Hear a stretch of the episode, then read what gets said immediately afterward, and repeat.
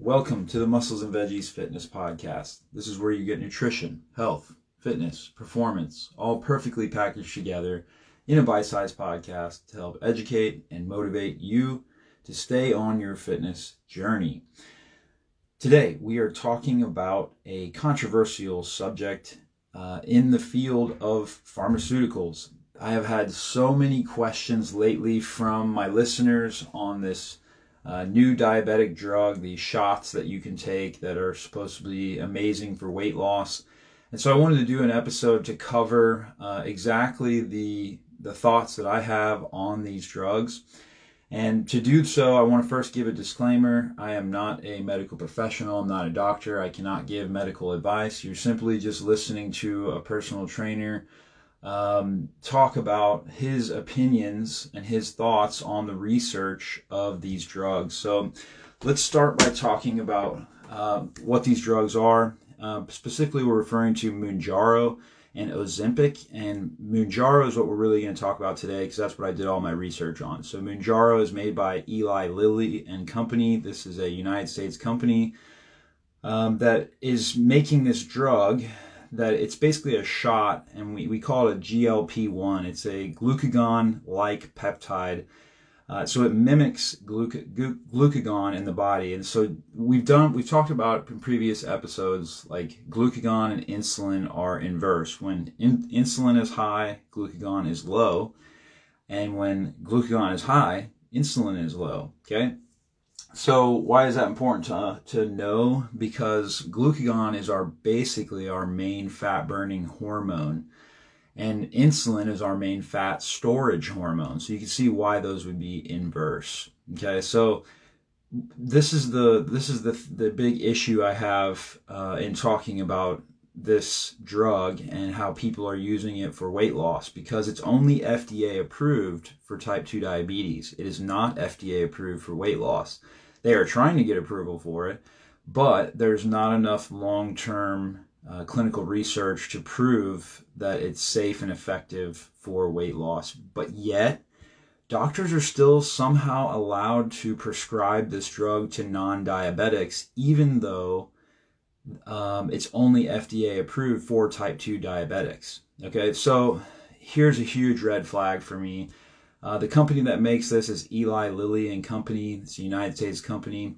Uh, they actually pleaded guilty in 2009 to the largest criminal fine ever imposed upon a drug company for a drug called Zyprexa. And you can guess uh, why this lawsuit and this fine was imposed.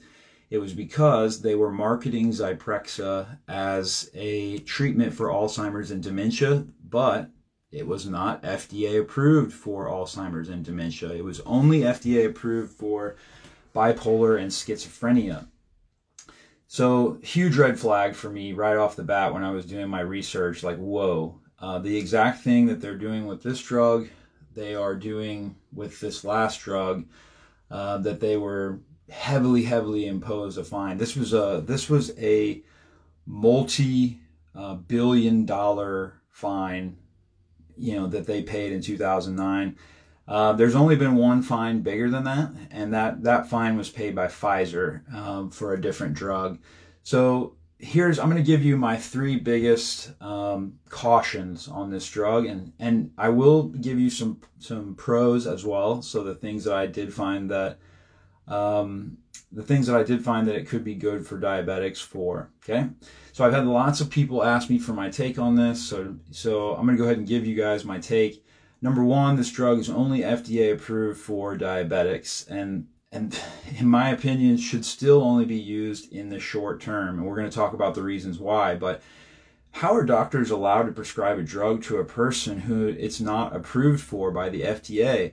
For example, if I wanted to get my hands on um, some kind of opiates or benzodiazepines, Xanax, something like that, could I go to my doctor and just say, yeah, um, this is for the treatment of pain and I have pain? No, the doctor's going to be like, no, I can't prescribe that to you. You're going to have to go through the proper channels and we have to, you know, make sure that you have pain that's substantial enough for me to prescribe this medication.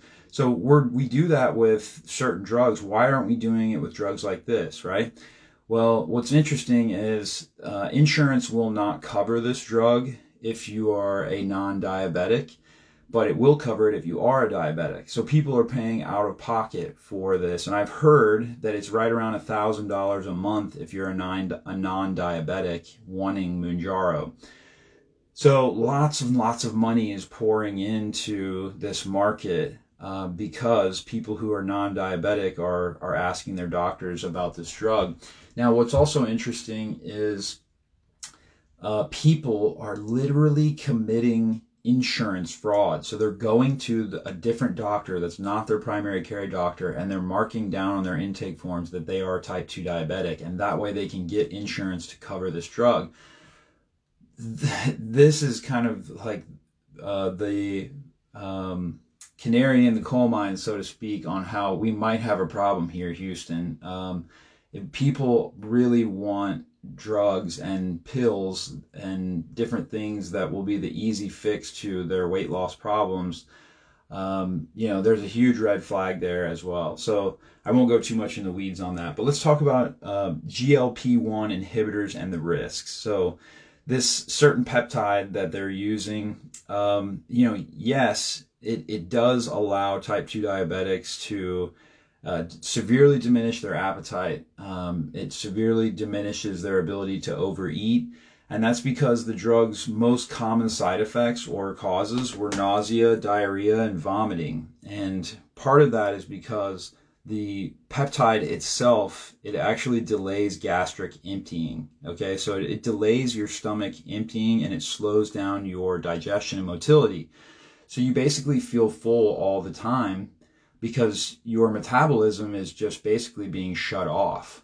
Okay, so you're just not hungry because all the signals are there that you have plenty of energy, your metabolism is full, your digestive system is full, and so you're just not hungry, right? Well, this leads to massive constipation. Again, eventually, if it slows down to the effect that the body starts vomiting the contents that are inside of you, um, and then the other huge risk that I found in all the literature was pancreatitis. So if you have a history of pancreatitis, you do not want to touch this drug with a 10 foot pole. Um, it can really, really jack you around with pancreatitis. So anybody listening who's ever had pancreatitis, you know you don't want that again. It's one of the most painful disorders that you can get involved with. So I want to paint a picture for you, right? Let's say you take this shot and it takes away your appetite and possibly makes you start vomiting, but you're losing weight, right? What did we just basically associate this with by saying what I just said? I want you to think about that again. If it takes away your appetite and possibly makes you vomit, all in the efforts to lose weight, what is that very similar to? Think about that for a second. Yes, you're correct. It's similar to anorexia and bulimia. Okay, so we are medically inducing anorexia and bulimia. Most of the people that are taking this drug cannot eat more than a thousand calories per day because their body will just simply not let them do it. Okay, so you can see how immediately I'm like, man, this is gonna wreck people over the long term over the short term, I do want to make this caveat because I do have some friends and people that I, I really love and cherish that are on this drug. And over the short term, it has been shown to lower their A1C and it has been shown to uh, lower their blood sugar and they lose some weight. And that's great for a type 2 diabetic, right? But it's not great for people who might already have eating disorders. It's not great for people who are going to take this, anybody who's going to take this drug long term. Because here's the problem I don't care if you're type 2 diabetic or not, and you're really struggling with high blood sugar. Um, taking this drug long term will absolutely wreck your metabolism. Okay. So yeah, in the short term, it's going to lower your H1, HbA1c and your blood sugar, but can you really go on sustaining under a thousand calories a day for the rest of your life? Okay. So in the long term, this drug is going to completely derange the metabolism. In the short term, it could be a viable tool for someone who is really struggling with overeating. They're really struggling with food addiction and they cannot break the, the, the scale going in the opposite direction. Okay. So I want you to think about this for a second. If I were to promote a diet on this podcast and say that, okay, I want everybody to eat 500 to 1,000 calories a day, and I called it Zach's starvation diet, whatever you want to call it, right? People decide that they're going to do it. Um, immediately they start losing weight. Okay, you know, eating only 500 to 1,000 calories a day, no brainer, right? They're going to lose weight. But over time, their stress is going through the roof. Uh, their hair starts falling out. Uh, they start feeling extremely fatigued, um, cold all the time. Their thyroid is tanking. Then suddenly, if you're a, a woman or a man, you have low testosterone. You have your menstrual cycles are really out of whack. Maybe you even stop having a menstrual cycle as a female. So now we have major hormone problems. Your hormones are tanking. You have no libido, okay? So basically, people's health starts falling apart because of the lack of calories. Now, this person decides, I'm going to stop this starvation diet that Zach told me to do.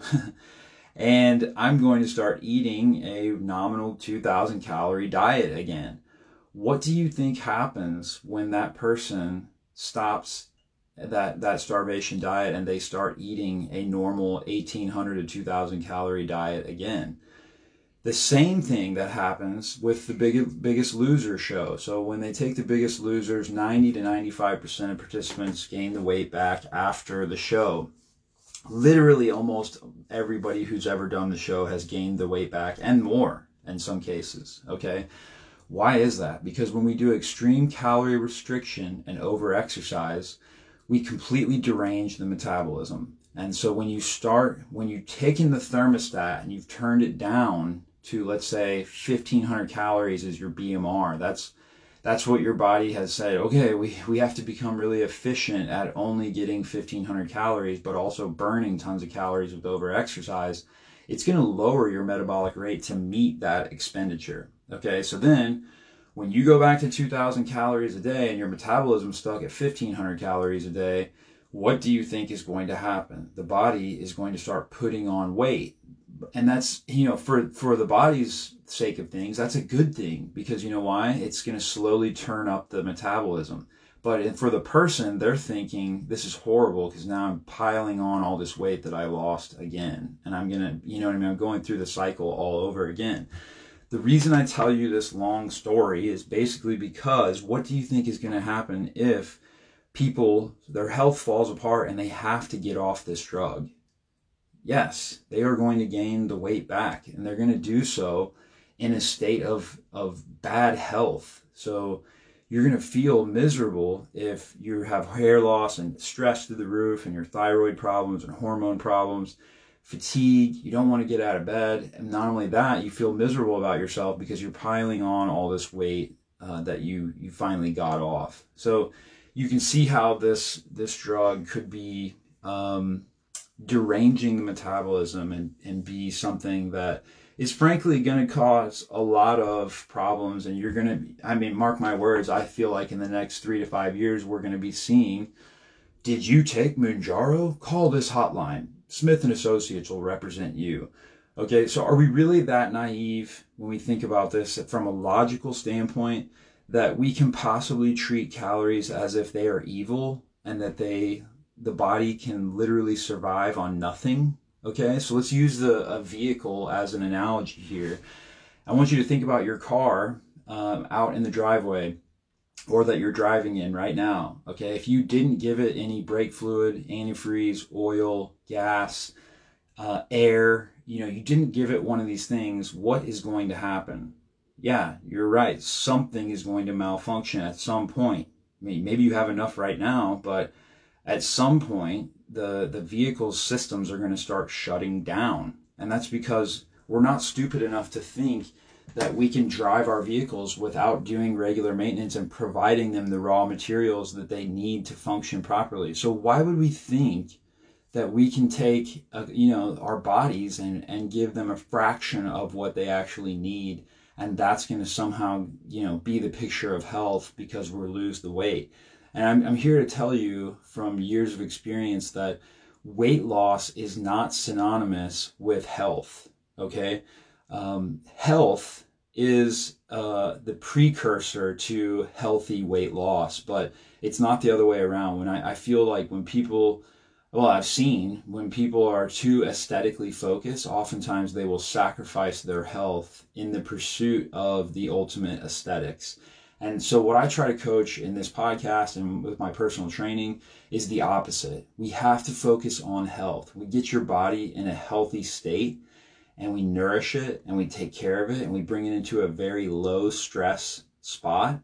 That is where the aesthetics will come from because aesthetics is literally just a byproduct of good health, not the other way around. Okay. You don't just get the aesthetics and now you're skinny and that means you're healthy. Because I can, I'm here to tell you that bodybuilders and people in these magazines oftentimes are literally dehydrated and about to flop out when they are taking these pictures for these magazines and these bodybuilding shows.